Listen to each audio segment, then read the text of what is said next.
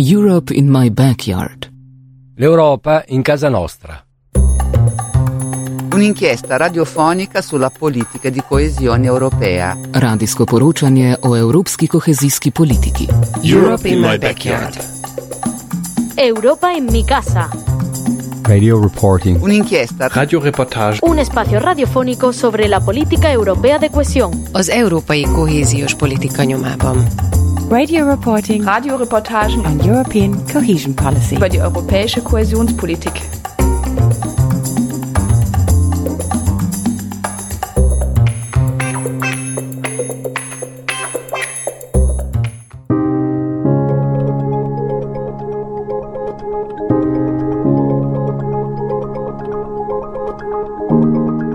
Műsorsorozatunkban olyan kezdeményezéseket és projekteket mutatunk be, amelyek Európai Uniós támogatással az Európai Unió kohéziós alapjából valósulhattak meg.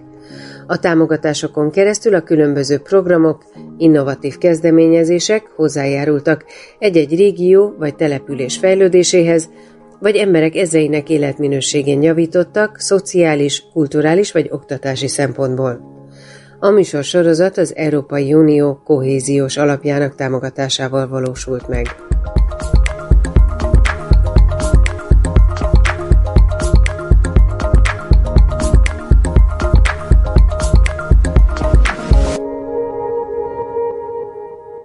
A 11. és 22. kerület határán a Fehérvári út déli végén található budai kocsiszín 1899-ben épült a Budapest-Budafok helyi érdekű villamos vasút számára. A társaság első vonala a Gellért Nagy Téténybe vezetett, amelyhez 1914-ben csatlakozott a Budaörsön át Török Bálintra vezető szárnyvonal. A budai kocsiszínben hévjárművek állomásoztak, és itt készült el az első Mixa típusú hév motorvonat is. Ezzel a típussal a Csepeli vonalin mindmáig utazhatunk. A BBV vonalai 1963-ban kerültek végleg a villamos üzemhez, ekkortól a Budafok kocsi színben villamosokat gondoztak. Elsősorban kéttengelyes, ezres, 1900-as motorkocsik, majd uv és Tátra 5 TC5 motorkocsik tartoztak a telep állományában. Ide érkezett aztán 1980-tól a több mint 300 csehszlovák motorkocsi is. Szóval a hosszú történet során a kocsiszint több alkalommal bővítették, de leginkább ötletszerűen. Az épületek egyre rosszabb állapotba kerültek, és felújításokat nem nagyon lehetett volna gazdaságosan elvégezni. A vágányhálózat a korábbi hévigényeit tükrözte, az eltúlzott méretű váltóknak rengeteg hely kellett. A telepet nem lehetett körbejárni villamossal, vagyis az üzemeltetés, a napi átvilágítás, mosás meg egyáltalán csak többször irányváltással, tolatással valósulhatott meg, a telepet nem lehetett bekeríteni, mivel a Fehérvári úti villamos pályához csatlakozott, emiatt az utcáról viszont bárki szabadon megközelíthette, tehát az őrzése is elég jelentős energiát jelentette, így aztán a járműtelep nagy részét elbontották, a vágánykapcsolatokat pedig leegyszerűsítették.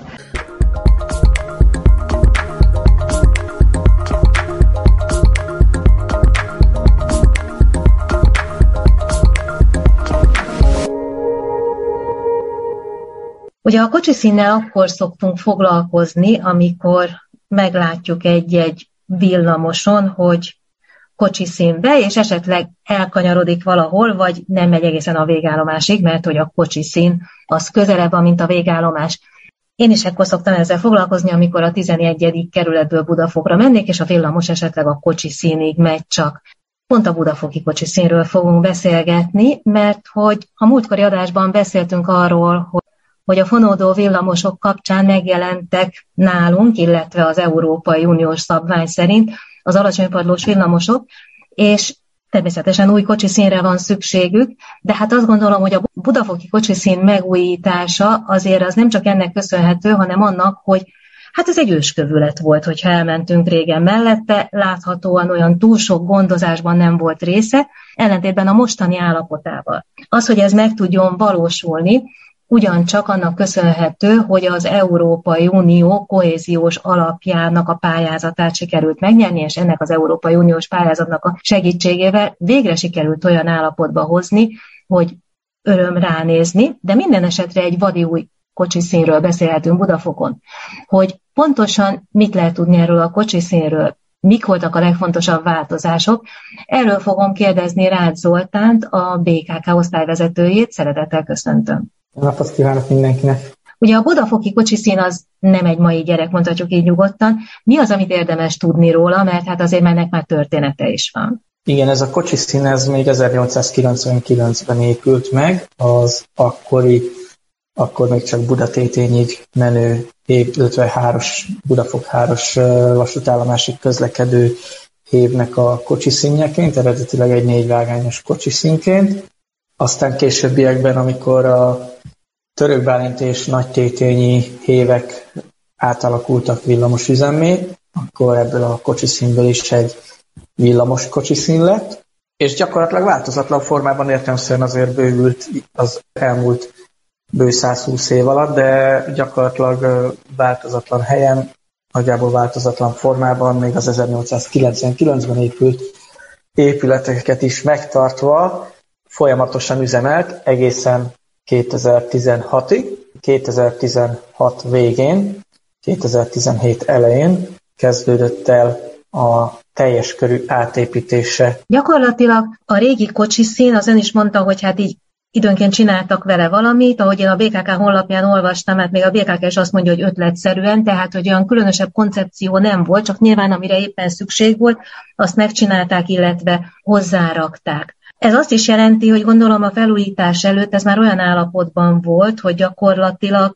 hát muszájból tudták csak használni, tehát egyre kevesebb lehetett az a dolog, amit meg tudtak valósítani, illetve egyre kevesebb villamosnak adhatott otthont.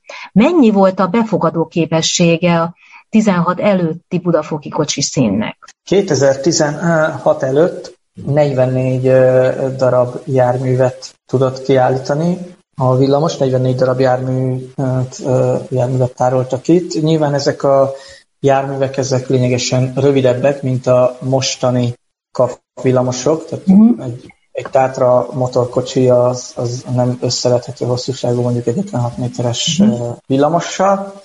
Ezt a 44-es állományi számot egyébként ma is tartja, csak ma már ebből a 44 egy hóseprő és két nosztalgiármű kivételével csak kafvillamosok állnak ki. Egy rövid kafvillamos két tátra kocsinak felel, meg egy hosszú kafvillamosnak három tátra kocsinak, uh-huh. vagy két, két ganz kocsinak.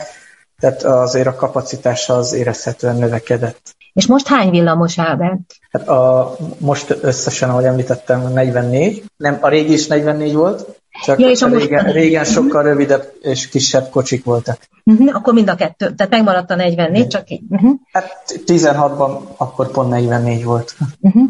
És Ugye látjuk azt, hogy ez a fejlesztés végbe ment, látjuk az eredményt, hogyha elmegyünk mellette, de mi volt az alatt a pár év alatt, amíg átépítették egyrészt a legnagyobb kihívás, másrészt meg mire kell felkészülni akkor, amikor átépítenek egy kocsiszint? Hiszen nyilván az a 44 villamos, ami egyébként ott lakott, annak közben is valahol laknia kell, valahova el kell érkeznie, illetve nyilván olyan új funkcióknak is meg kell felelni, amivel a régi nem tudott. Hát igen, a legnagyobb kihívása az valóban az volt, hogy célzott is rá, hogy míg az a kocsiszín épült, addig az általa kiszolgált villamosvonalak azért üzemeltek, uh-huh. itt azokat a járműveket valóban el kellett rakni. Ezeket a BKV átcsoportosításokkal oldotta meg, így alakultak ki olyan villamos rajongók számára valószínűleg örökbecsű képsorok, amelyekben az 56-os hűvösvölgyi villamos gyakorlatilag Józsefváros közepéből Baroskocsi színből állt ki napi szinten. Hát ezt sejthetjük, hogy egy kisebb városnéző túra volt egy-egy ilyen rezsimenet. Tehát egy, egyrészt ennek ugye volt egy jelentős napi üzemeltetési költsége, másrészt, másrészt ez értelemszerűen megterhelte azokat a viszonylatokat, amelyeken keresztül egyébként ezek kiálltak, és akkor még nem beszéltünk magáról arról, hogy egyébként az adott kocsiszínekben, ahol ezek a többletvillamosok szétosztásra kerültek, nyilván nekik is egy rendkívüli munkavégzést jelentett, hogy az egyébként megszokott állományi szám fölé még bőven jutott villamos. Ez, ez a napi üzemeltetési kérdés. Magában az építkezésben igazából ott a nagy kihívás az az volt, hogy egyrészt volt egy csarnok a, a hátul az a mai kocsiszínnél is látszik, hátul van egy csarnok, amelyik ipari újemlék jellegéből adódóan meg kellett tartani. Meg is tartottuk nyilván ennek megóvásra, és valamilyen szintű felújítása az, az egy szép műszaki kihívás volt. Másrészt az is egy jelentős kihívás volt, hogy egyébként ezen kocsiszín területénből voltak szolgálati lakások, és tényleg ez nem is kivitelezői probléma, inkább jogi természetű, ezekben laktak bérlők, nyilván velük meg kellett állapodni, volt olyan, amelyik nem feltétlenül szeretett volna önszentából innen elmenni, viszont ugye kötötte a megrendelőt a határidő, meg a kivitelezőt is, mm. hiszen ez mégiscsak egy uniós projekt, itt volt egy elszámolási határidő, hogy meddig kell ezt a projektet befejezni, és hát arról se feledkezünk meg, hogy igen, minél tovább tartottuk ezzel, annál tovább kellett a többi kocsi szintű nagy kapacitással üzemeltetni. És hát ugye gyakorlatilag ennek azért két év alatt kellett lezajlania, ugye, ennek a folyamatnak? Két év alatt ez le is zajlott, tehát ebből a szempontból egy nagyon-nagyon korrekt kivitelezővel tudtunk együtt dolgozni, aki tényleg mindenben a segítségünkre volt. Nyilván azért itt is megvoltak az olyan szépségek, hogy ez, ez inkább azért a tervezéshez is kapcsolódik. Ugye vannak a villamosnak űrszelvényei, űrszelvényi méretei, ami azt jelenti, hogy gyakorlatilag hát amin belül nem szabad elvileg semmilyen tárgynak lennie, vagy akadályozó tényezőnek, hiszen, hiszen a villamos elsodorhatja, vagy neki ütközhet. Nyilván egy kocsi színben ezek az űrszelvények azért másként értelmezendők, hiszen egy mosóvágányon pont az a lényeg, hogy egyébként az adott mosókefe eléri a villamost, vagy azért itt egymáshoz közel vannak vágányok egymás űrszelvényében, és egyébként mondjuk egy tetőpódium, amelyikről szerelik a, szerelik a villamos, vagy vizsgálják a villamos tetejét, hiszen ez, ezek az alacsony padlós járműveknek rengeteg gépészeti berendezése a jármű tetején található, ezek is nyilván mind űrszelvényesek voltak, ugye voltak érintésvédelmi kérdések is, mert mégiscsak felső vezeték mellett dolgozunk. Ezek nem feltétlenül építéskor, inkább, inkább a tervezéskor, meg később az üzemeltetéskor jelentettek kihívást, de, ez minden kocsi színben megvan ez a sajátosság. Mire kellett figyelmet fordítani egyébként, mert ugye, ahogy most elmondta, beviszik a villamost este, este a, az utolsó járat után, és akkor nyilván minden nap átvizsgálják a villamosokat, ahogy ön mondta, akkor ott letakarítják, ugye a takarítást elvégzik, a tisztítást, a szerelésről beszéltünk. Mi az, ami történik még egyébként a kocsiszínben? Mire kellett odafigyelni, amikor felépítették az új kocsiszínt a tervezéskor? Ez a kocsiszín, ez gyakorlatilag a KAF villamosoknak a budai, illetve általánosan a Pesti központi telephelye lett. A gyártói karbantartás során, amíg a villamosokat a gyártók tartottak karban, addig ez volt a központi helyük a KAF villamosgyártó cégnek. Ez azt jelentette, hogy itt a nagyobb javításokat is el kellett tudniuk végezni. Tehát itt nem csak a napi karbantartáshoz uh-huh. szükséges berendezéseket kellett elhelyezni, hanem a, nagyobb az úgynevezett nagy javításokhoz is szükségesek. Mit jelent ez a gyakorlatban? Gyakorlatilag itt meg tudjuk a villamosokat emelni, tehát van a villamosoknak beépítésre kerültek az emelőgépek. Vannak aknásvágányok, amelyeken értemszerűen lehet a, alulról is vizsgálni, javítani őket. Tudjuk cserélni a forgóvázakat is, ezek a villamosoknak a kerekei, hogyha így leegyszerűsítem laikus nyelvre, és a szükséges tengelyekkel. Nyilván ehhez is, a, ehhez is azt kell, hogy a villamosokat meg tudjuk emelni, adott esetben na, a napi szintű karbantartáshoz szükséges, hogy tudjuk homokkal feltölteni őket. A vaskerekes járműveknek szükségük van erre a homokra.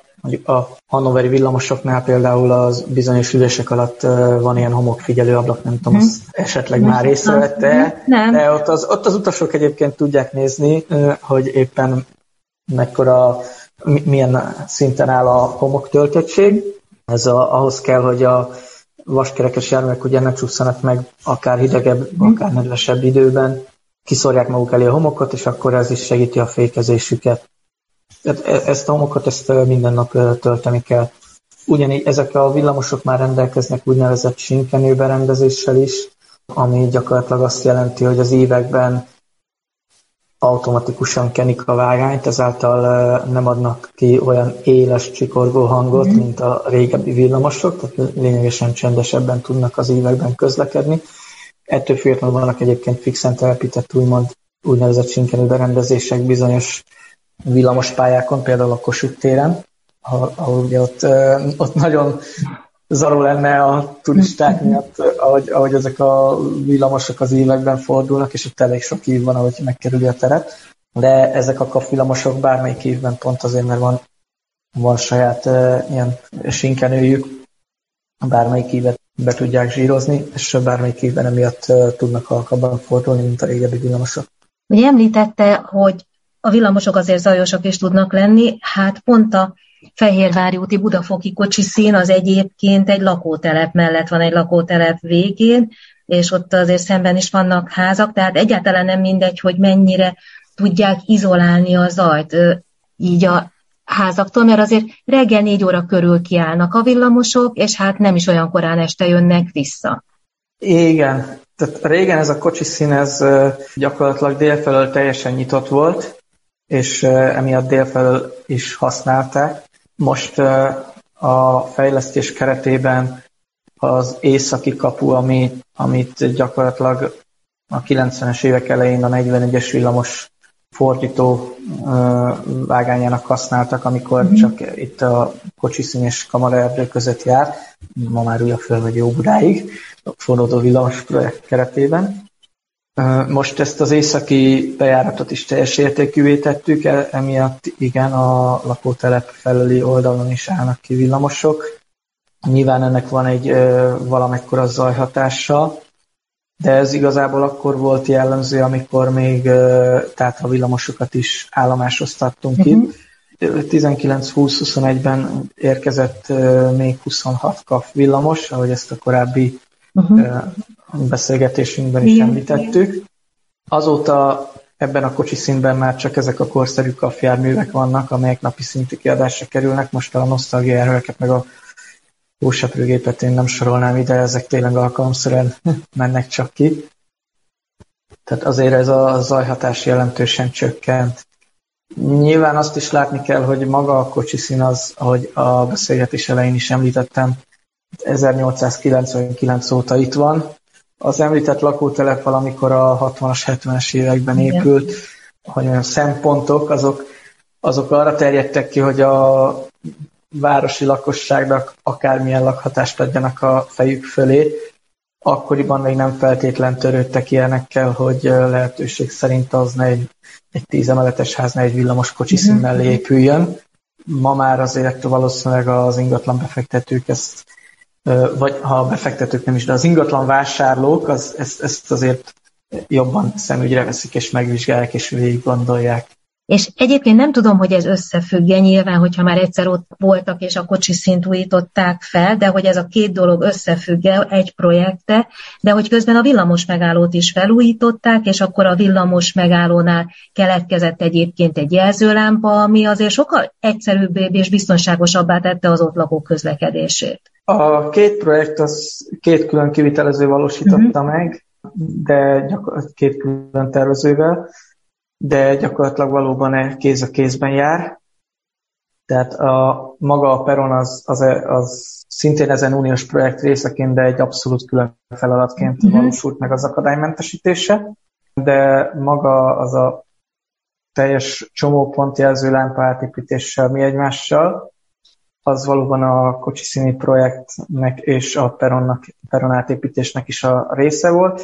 Itt a Fehérvári úton az összes peron egyébként átépült, mindegyik egységesen 56 méter hosszúra, pont azért, hogy amit az elején említett, uh-huh. ezek a kocsiszíni menetek.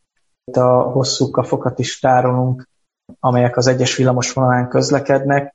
Az Etele úttól az idáig Budafok kocsiszínig be tudnak segíteni az utas forgalomban, hogyha tudják használni a peronokat. Ha, ha csak azt a 36 méter hosszú peront építettük volna ide, amit, amit a Fehérvári úton közlekedő alapviszonylatot uh-huh. 17-es, 41-es, 47-es, 56-os villamosok használnak, 48-as, bocsánat, felejtsem, akkor, akkor ezek a kiálló, ki- és beálló egyes villamosok ezeket a megállókat nem tudták volna igénybe venni.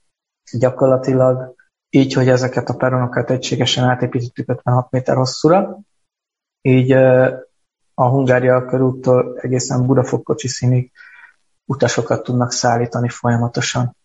Az, hogy pont a budafoki szint újították fel, ennek az oka az volt, hogy gyakorlatilag ez volt a természetes szín az új villamosok számára, mert ugye az egyes számára is ez egy remek helyen van, és más fonódó villamos, tehát a fonódó villamosok, meg más villamosok számára is, vagy pedig a budafoki szín volt már olyan állapotban, hogy azzal már muszáj volt valamit kezdeni. Igazából ez az is is, tehát ha most a nagyon leromlott állapotú kocsiszíneket keresném, akkor azt mondanám, hogy Ferencváros vagy Baros kocsiszín műszaki uh-huh. állapota is hagy maga után némi kívánnivalót.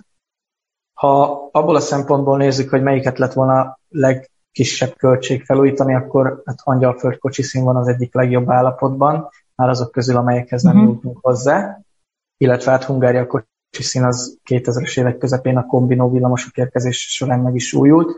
Alapvetően az befolyásolta a kocsiszínek kiválasztását, és ebben nem csak Budafok volt érintett, hanem pont az imént említett Hungária, illetve a Ferencváros legszélén, Ferencváros és Kispest határon található száva, úgynevezett száva kocsiszín, ami a határúti metróállomásnál van.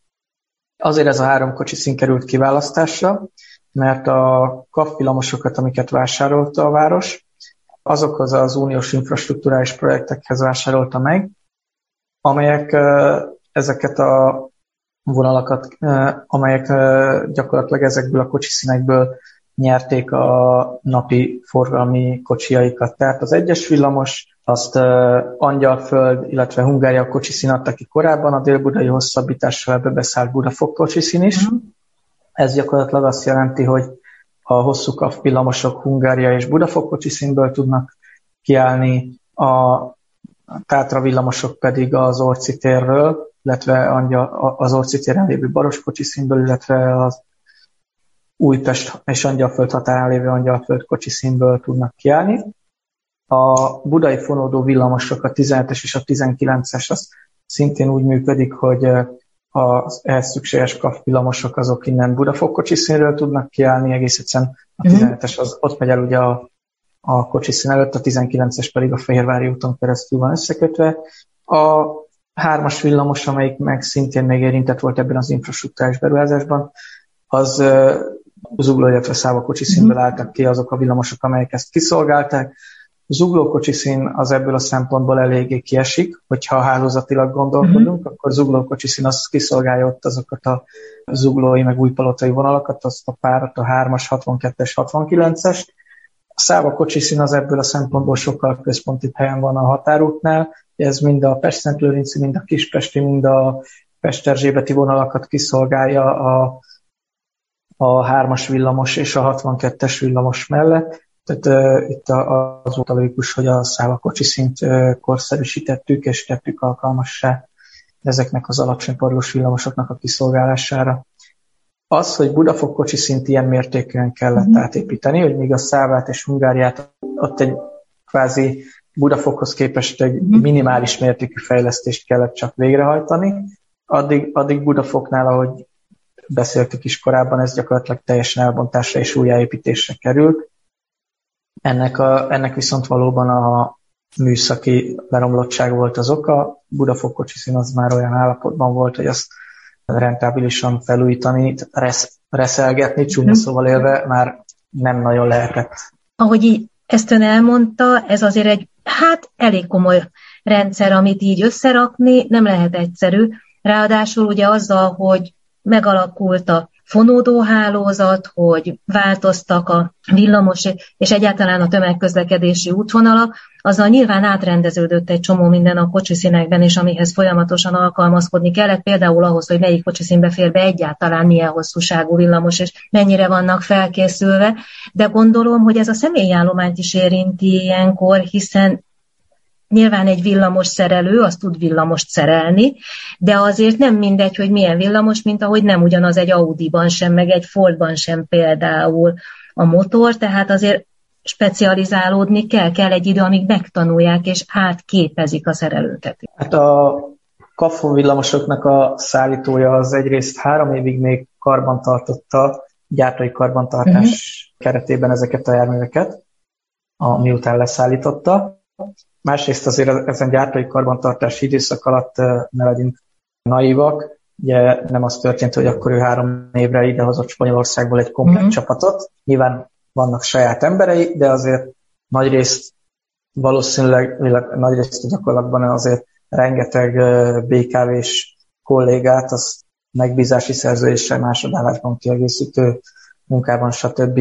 alkalmazott, aminek egyébként nagyon sok előnye van. De egyrészt, egyrészt ugye magának a gyártónak kellett azért egy oktatást is uh-huh. tartania a villamosok üzemeltetése szempontjából. Vannak uh, ugye úgymond csúnya szóval élve használati kézikönyvek, tehát ugyanúgy, ahogy uh-huh. egy, egy mikrohullámú sütőhöz, egy tévéhez, tehát bármilyen műszaki cikkhez ugye kapunk egy használati utasítást, van, amikor csak egy link mm. formájában, hogy a megfelelő PDF-et töltsük le a gyártó mm. honlapjáról. Itt azért a villamosoknál ez egy vaskosabb kötet, papírkötet. A személygépjárművek, ha már így hozta példának, ugye annak is van egy technikai üzemeltetési mm. része, általában van egy, kapunk, kapunk mindegyik új gépjárműhez egy a törzskönyvben, meg a szervizkönyvben felül egy viszonylag vastag, ilyen több száz oldalas használati utasítást, hogy ha ez a ez a jelzés kigyullad, akkor mit kell csinálni, mikor kell szervizbe vinni, mikor kell csak egy szimpla izzót cserélni, stb. stb.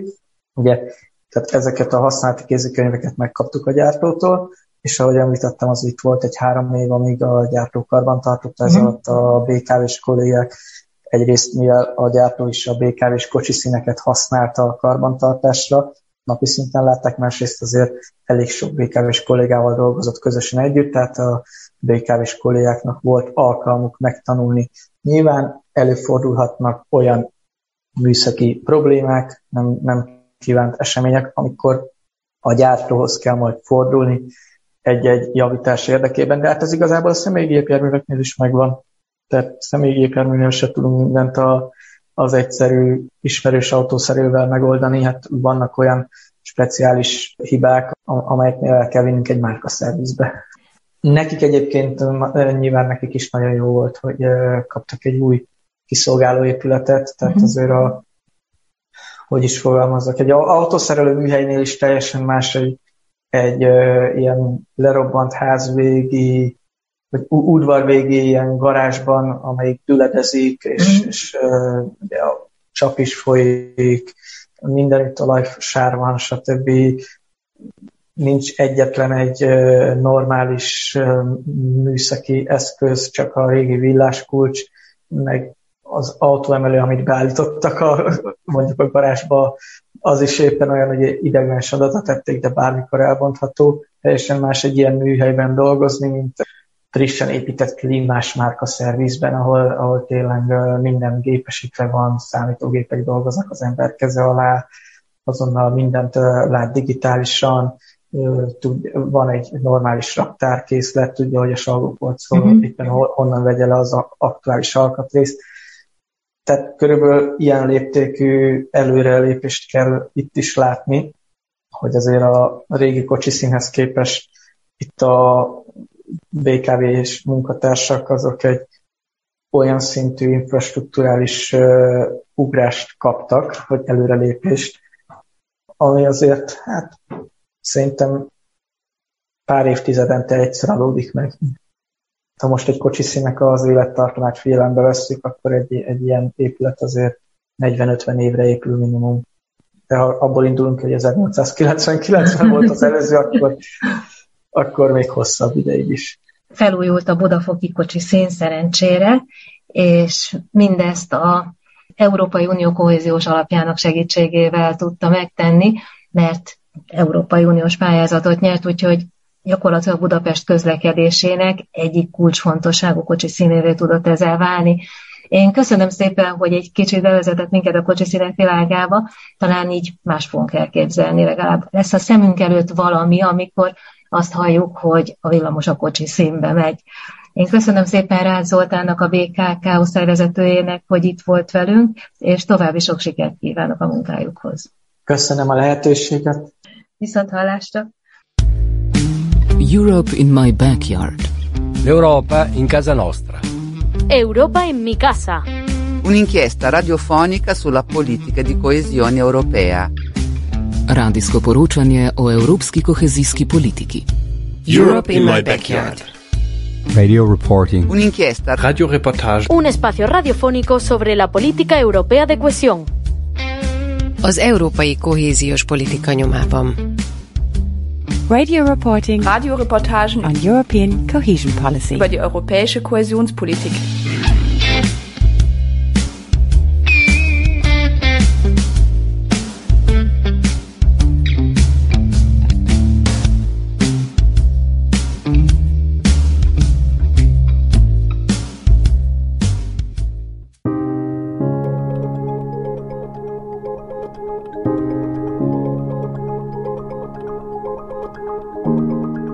Műsorsorozatunkban olyan kezdeményezéseket és projekteket mutatunk be, amelyek Európai Uniós támogatással az Európai Unió kohéziós alapjából valósulhattak meg. A támogatásokon keresztül a különböző programok, innovatív kezdeményezések hozzájárultak egy-egy régió vagy település fejlődéséhez, vagy emberek ezeinek életminőségén javítottak szociális, kulturális vagy oktatási szempontból. A műsor sorozat az Európai Unió kohéziós alapjának támogatásával valósult meg.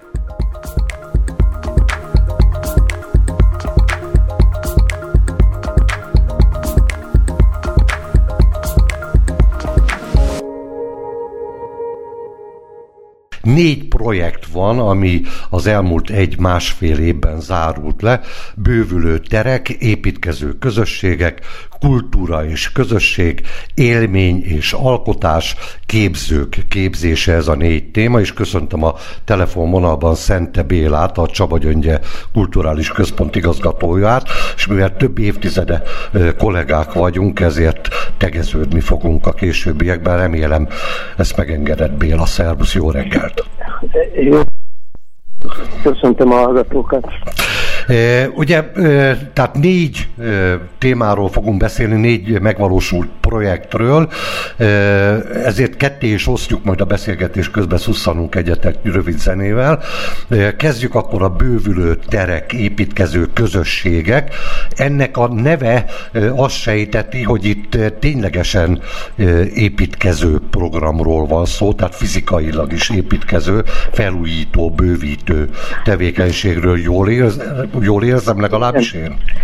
Igen, ez egy, hogy mondjam, egy korát megelőző idézőjelbe teszem program volt, ugyanis ez a bővülő terek két, két elemből állt, az egyik az egyik az, az egy betéri fejlesztések, de a másik pedig kültéri fejlesztések voltak.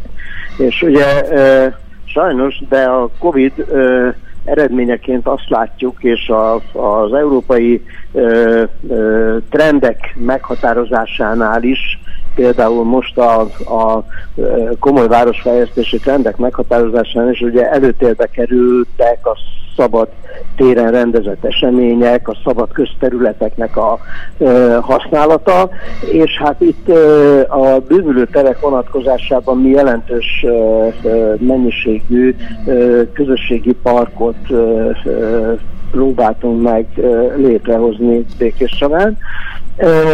A másik rész az pedig egy, egy olyan infrastruktúrális dolog volt, ahol egy alkotóház jött létre, és egy, egy kisebb, pici digitális központ, ami, ami, aminek a feladata az tulajdonképpen kettős lenne, Békés Csabán, ugye ezek, ezek a projektek, amikről beszélünk, ezek majdnem mind a kreatív iparhoz igyekeznek kapcsolódni. És úgy próbáltuk megcsinálni ezeket a projekteket, hogy a, a ne a városközpontot érintsék, hanem a, a város perem kerületeit, és létre, létrehoztunk egy ilyen kisebb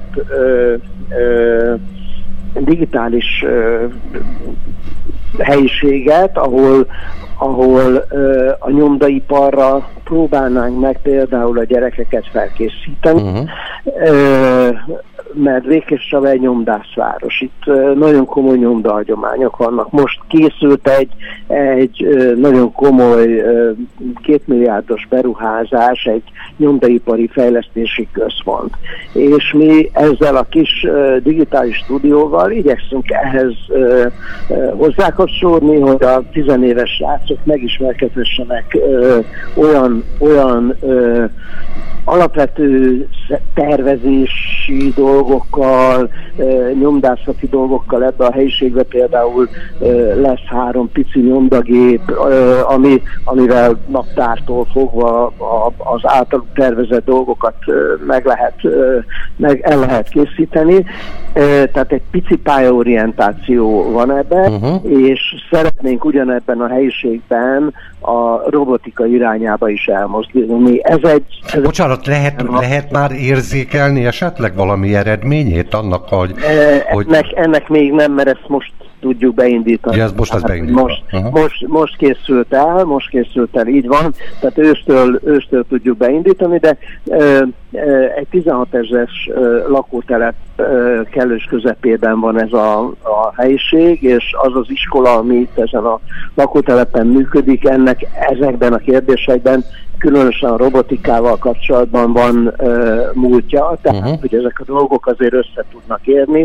Ez tulajdonképpen egy oktatást vagy iskolát uh, segítő tevékenység is tud lenni, amellett természetesen, hogy, hogy a fotózásnak is uh, helyt ad, tehát az alkalmazott fotózásra igyekszünk uh, ráterelni a, a uh, fiatalokat, és természetesen nyitott lesz a városrész számára, tehát nem csak a uh-huh. fiatalok jöhetnek ide.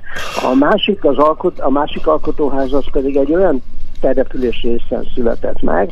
Ezek, mert... bocsánat, az, had, közben hadd kérdezem, hogy ezek Igen? új intézmények, vagy ezek egy régebbi nem, intézményeknek nem, a... ezek, ezek a, a digitális laborunk az például egy, egy tízemeletes egy 40 éves tízemeletes földszintjén helyezkedik el. Uh-huh. A, a, egy kreatív ipari alkotóházi felújítást kapott egy, egy külterületi, hát korábban önálló település volt Mezőmegyernek ide, ahol elég sok, elég sok ö, olyan ember él, aki kézművességgel foglalkozik. Uh-huh. Az átlag, tehát, hogyha a lakosság átlagához viszonyítjuk, akkor egy kicsit magasabb. Milyenekkel? Hát, mondj, mondj egy-két példát, hogy milyenekkel, milyen kézműves dolgokkal. Hát a fazekasságtól fogva a szalmafonáson keresztül uh-huh. ö, a gyöngyfűzésig nagyon sok mindennel. Uh-huh. És, ö, és ezeket az embereket mi egy kb. 10 évvel ezelőtt felfedeztük magunknak, és elindítottunk egy megyeri kézműves falu projektet, ahol, ahol újratanítások, új technikáknak a megismertetése, stb. stb. volt, uh-huh. és hát ez a szám azért növekedett. Uh-huh. Tehát most már, most már azért most már azért egy 20-25 fő rendszeresen foglalkozik ezekkel a uh-huh. kérdésekkel, és nem is akárhogy, mert ez egy kicsit izgalmas volt a számomra talán egy pici anekdótát elmesélek ezzel kapcsolatban. Adventkor jelentkezett a kézműves falu, hogy szeretnének árusítani a Csaba gyöngyébe, a központi épületbe. Mondtam, hogy jó, persze, jöjjenek, és hát nagy kirakodóvását csináltak ott, vagy négy asztalnál, és folyamatosan ott voltak a, a, az épületben. Hát adventkor azért egyik évzáró koncert éri a másikat, a, a vállalati vacsorák, stb. Tehát elég nagy a központi intézményünknek a forgalma. És hát én rendre láttam ott ezeket a hölgyeket, árulni, és egyszer oda mentem hozzájuk, és mondtam, hogy jól megy, jól, jól megy, persze, és akkor úgy összeszűkült egy kicsit a szemem, hogy ja, és mi van, hogyha egy, uh, egy navos ellenőr jön most ide vásárolni. és, És hát próbáltam, próbáltam egy, először egy kicsit körülírni a kérdésemet ezzel kapcsolatban, és hát abban a pillanatban a hölgy, akivel beszéltem, abban a pillanatban előkapta a táskáját, és azt mondta, hogy hát igazgató, fel vagyunk mi erre készülve, és vette elő a nyugtatömböt. Tehát, hogy Világos. ezek a egyébként nyugdíjközeli, vagy már nyugdíjas hölgyek fel voltak készülve ebben a kérdésben, és tehát nem, nem csupán a kézművességről, hanem inkább konkrétan kreatív iparról tudunk beszélni, uh-huh. ami segíti a, egy kicsit a, a saját házi kasszának a feltöltését is, de közben, közben örömet is szerez azoknak, akik csinálják. Tehát, Bocsánat, hogy közbevágok, csak alkot... bármennyire úgy tűnik, hogy jó sok időnk van, azért még három témánk Én, van hátra, úgyhogy muszáj, hogy egy picit haladjunk. Közbevetőleg ugye annyit mondjunk el, hogy az Európai Szociális Alap támogatja ezeket a, támogatta ezeket a projekteket, és akkor térjünk rá, jó, a második projektre, ez a kultúra és közösség. Egyrészt az is érdekelne, hogy mennyire kapcsolódnak össze a különböző projektek, mivel ugyan egy intézményen belüli projektekről van szó, így nyilván van kapcsolódás, de hogy hogy függenek ezek össze, úgyhogy ennek tükrében is nézzük akkor a kultúra és közösség projektet.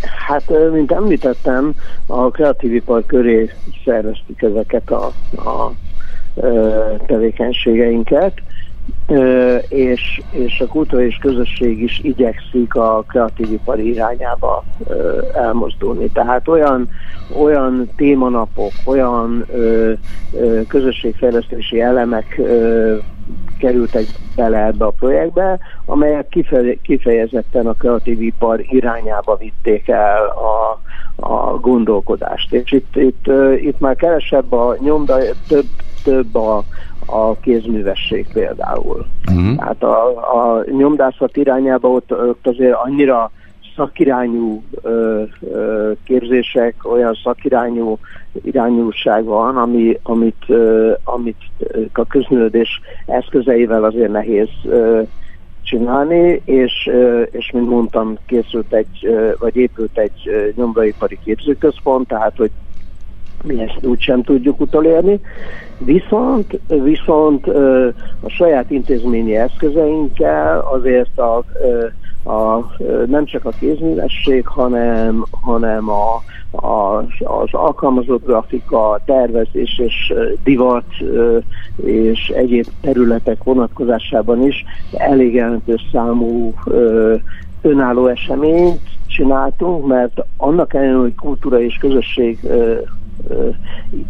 ugye a, a, a főcím, ennek ellenére nem annyira a nem annyira közösségek, új közösségek jöttek létre, hanem a meglévő közösségeket próbáltuk egy picit segíteni, erősíteni, megtartani, és ez ennek volt egy, volt egy, egy nagyon komoly segítő hatása a Covid alatt. Tehát uh-huh. ez nekünk, ez nekünk hogy is mondjam, mint egy falat kenyér úgy jött ez, hogy, hogy a támogatások ezek rendelkezésekre, rendelkezésre álltak, és, és nagyon sokat segítettek abba, hogy már meglevő közösségeinket életbe tudtuk tartani a, a különböző Covid időszakokban. Uh-huh. A előzőket, tehát a bővülő terek építkező közösségek és a kultúra és közösség mekkora támogatásban részesültek? Hát a, a, az egyes projektek, a, a bővülő terek az, az közel 200 milliós támogatást uh-huh. jelentett. Ebben, ebben a legnagyobb a megyeri alkotóház felújítás volt, az egy közel 100 milliós összeg volt. A Lencségyüksi Digitális Labornak az elkészítésére volt rendelkezésre állt egy 20 millió forintos, körülbelül 20 millió forintos keretösszegünk, és a, a többi a közösségi parkok, játszóterek felújítása az kb. egy olyan 50-60 millió forint körül volt, mert a, a projekt tervezésekor ugye voltak konkrét összegek, de a, a lebonyolítás során azért ezek, ezek változtak és átcsoportosításra kerültek és a kuta és közösség az, az egy 50 millió forint körüli uh-huh. összeget jelentett. Szusszanunk egyet, jön egy rövid zene, és utána folytatjuk, még két projekt van hátra, úgyhogy tartsanak továbbra is velünk. Europe in my backyard. L'Europa in casa nostra. Un'inchiesta radiofonica sulla politica di coesione europea. Radijsko poročanje o evropski kohezijski politiki. Europe in my backyard. Europa en mi casa. Radio reporting. Un'inchiesta. Radioreportage. Un espacio radiofónico sobre la política europea de cohesión. Az európai kohéziós politika nyomában. Radio reporting. Radioreportagen on European Cohesion Policy. über die europäische Kohäsionspolitik.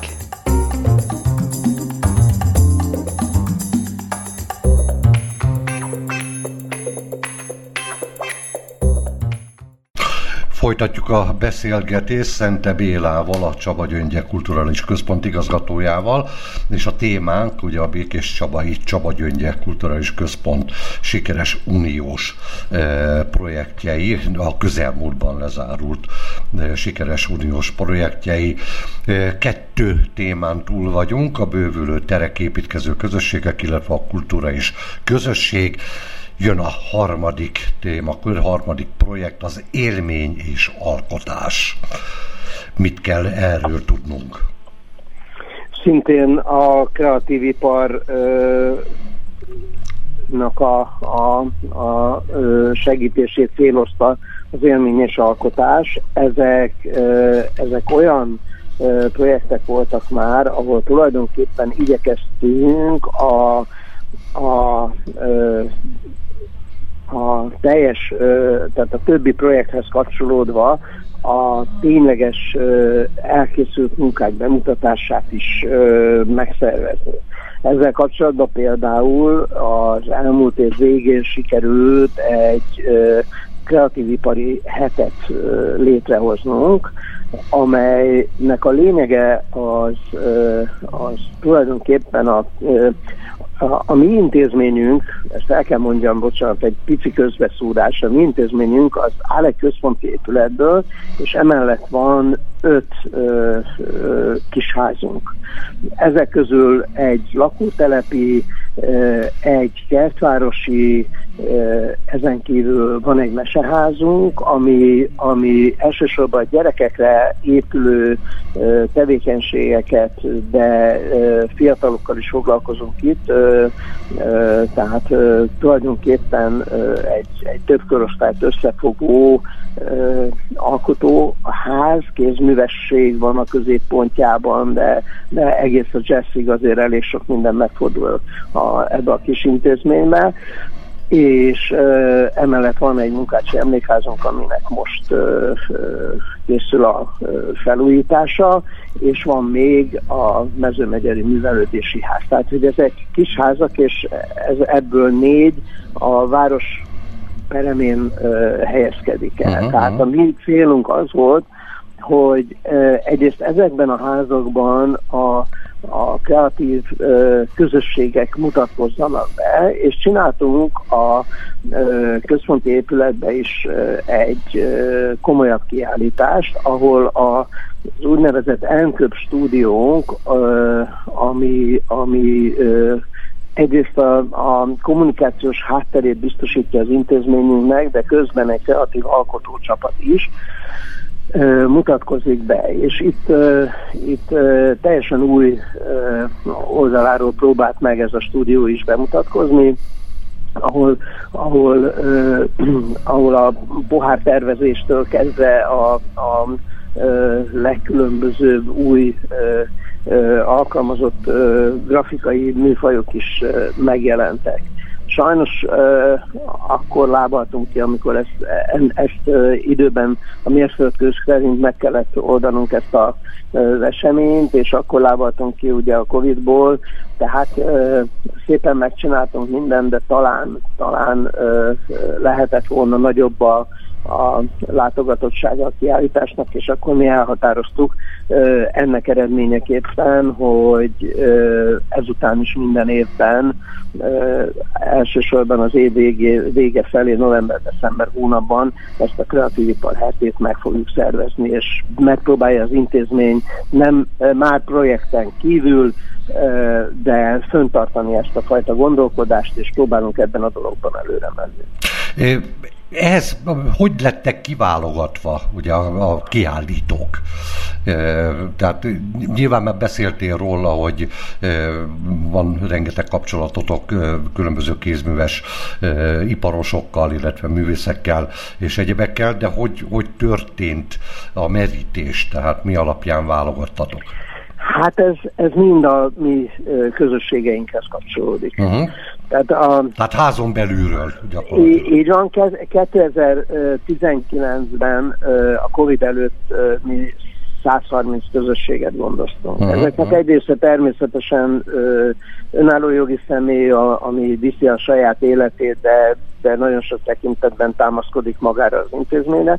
Sajnos a Covid alatt ez a létszám ez lecsökkent, körülbelül egy száz közösségünk van most, uh-huh. és, és az is érzékelhető, hogy a, a korábbi látogatottság egy olyan háromnegyedére csökkent. Uh-huh. Tehát ez, ez, ez egy dupla csökkenés, nem csak a közösségek száma, hanem a közösségeket látogatók száma is sajnos lecsökkent.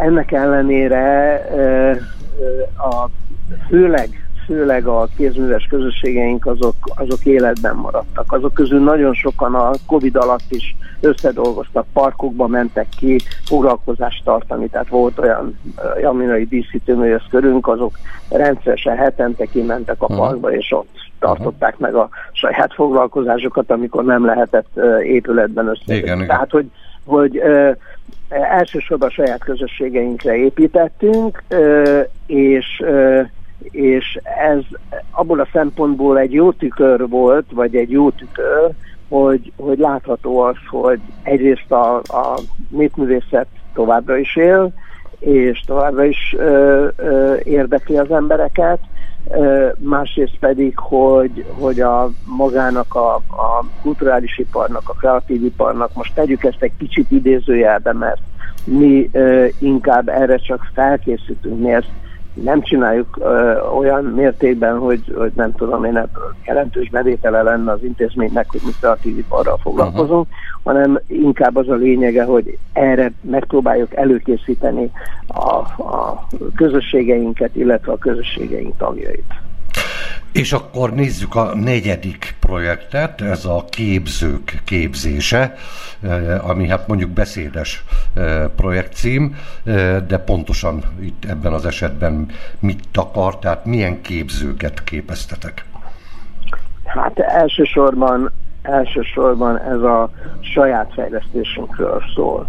Ez a saját, ez nem csak az intézmény munkatársait jelenti, hanem a ö, különböző köröknek a vezetőit is természetesen.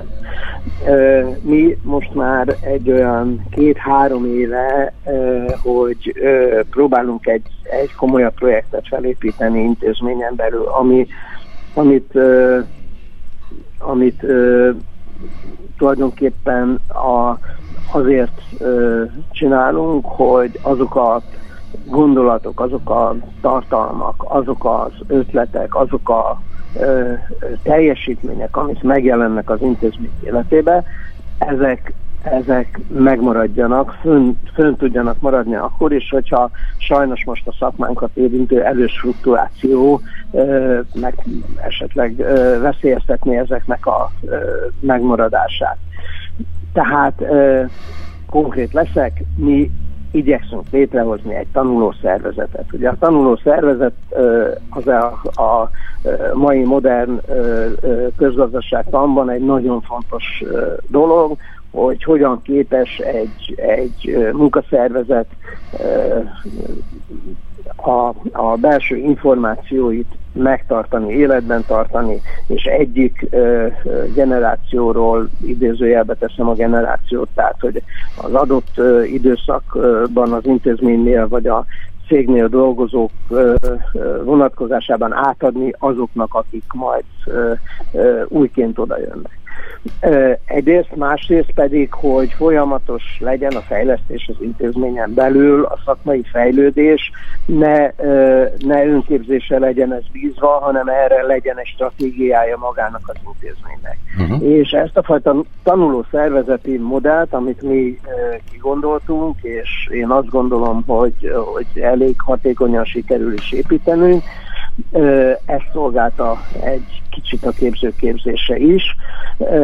Több olyan szakmai utat sikerült megvalósítanunk, amit ezek nélkül a pályázatok nélkül esélytelen lett volna. Uh-huh. Tehát ö, kollégáink jártak ö, Szegeden, Tatabányán, hasonló jellegű intézményeket, hasonló jellegű szerveződéseket ö, megtekinteni. Uh-huh. Itt azért borzasztóan, főleg ugye itt a szerkesztővel együtt azért mégiscsak ezt a szakmát képviseljük mi is, és rettenetesen érdekel bennünket, hogy minek köszönhető, hogy a Csaba Gyöngye ilyen eredményes volt ezekben a pályázatokban, illetve általában a pályázatokban. Kvázi például a képzők képzésében próbáljátok-e arra is képezni a, a jelentkezőket, hogy ők is eredményesek legyenek a későbbiekben? Hát ez, ez, ez egy alapvető elvárás az intézménynél. Tehát, hogyha... hogyha Ki részéről? Egy, Részedről, mint vezet, vezető vagy? Vezetés, a vezetés részéről. Uh-huh, uh-huh. Tehát, hogyha ha mi nem várjuk el ezt napi szemléletként a kollégáinktól, akkor, akkor ö, egész biztos, hogy, hogy maga az intézmény ö, tevékenység vissza fog esni.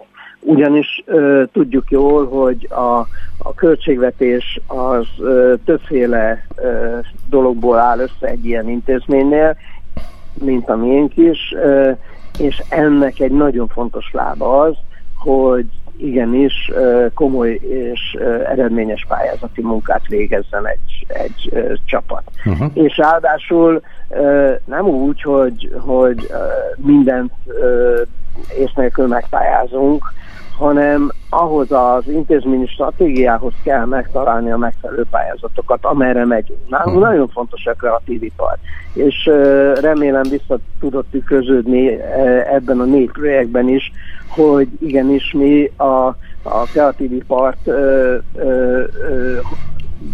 komolyan vesszük, és ehhez próbáltuk ezeket a pályázatokat illeszteni. Van sok terület, amihez sajnos nincs megfelelő pályázat, most éppen. Aha. Aztán lehet, hogy két év múlva lesz.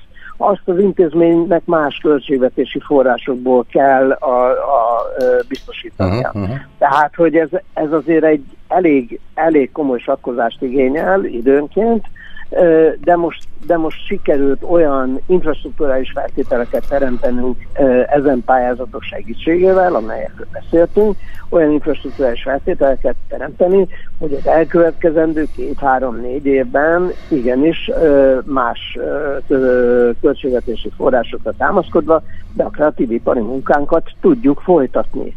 És azt, amit eddig kiépítettünk, azt működőképesen tudjuk továbbvinni ennek, hogyha, hogyha egy tevékenységet az ember nem tud 6-8-10 vagy esetleg ennél hosszabb ideig csinálni, azok töre, töredékesek vannak. Uh-huh. Az, a, annak nem lesz, nem lesz tényleges közösségi eredménye a helyi közösség szempontjából. És nekünk nagyon fontos az, hogy egy olyan város, mint Békés Csaba, ahol ennek a kreatívipari gondolkozásnak ebbe beleértem egyébként az alkalmazott grafikát is, mert itt egy nagyon fontos ö, országosan is ö, ö, komolyan számításba vett alkalmazott ö, grafikai ö, tevékenység folyt ebbe a városba, a nyomdászatot, stb. stb. Tehát egy ilyen városba nekünk kötelességünk ezt csinálni. Europe in my backyard. L'Europa in casa nostra. Un'inchiesta radiofonica sulla politica di coesione europea. Radijsko poročanje o evropski kohezijski politiki. Europe in my backyard. Europa en mi casa. Radio reporting. Un'inchiesta Radioreportage. Un espacio radiofónico sobre la política europea de cohesión. Az európai kohéziós politika nyomában. Radio reporting Radioreportagen on European cohesion policy. über die europäische Kohäsionspolitik.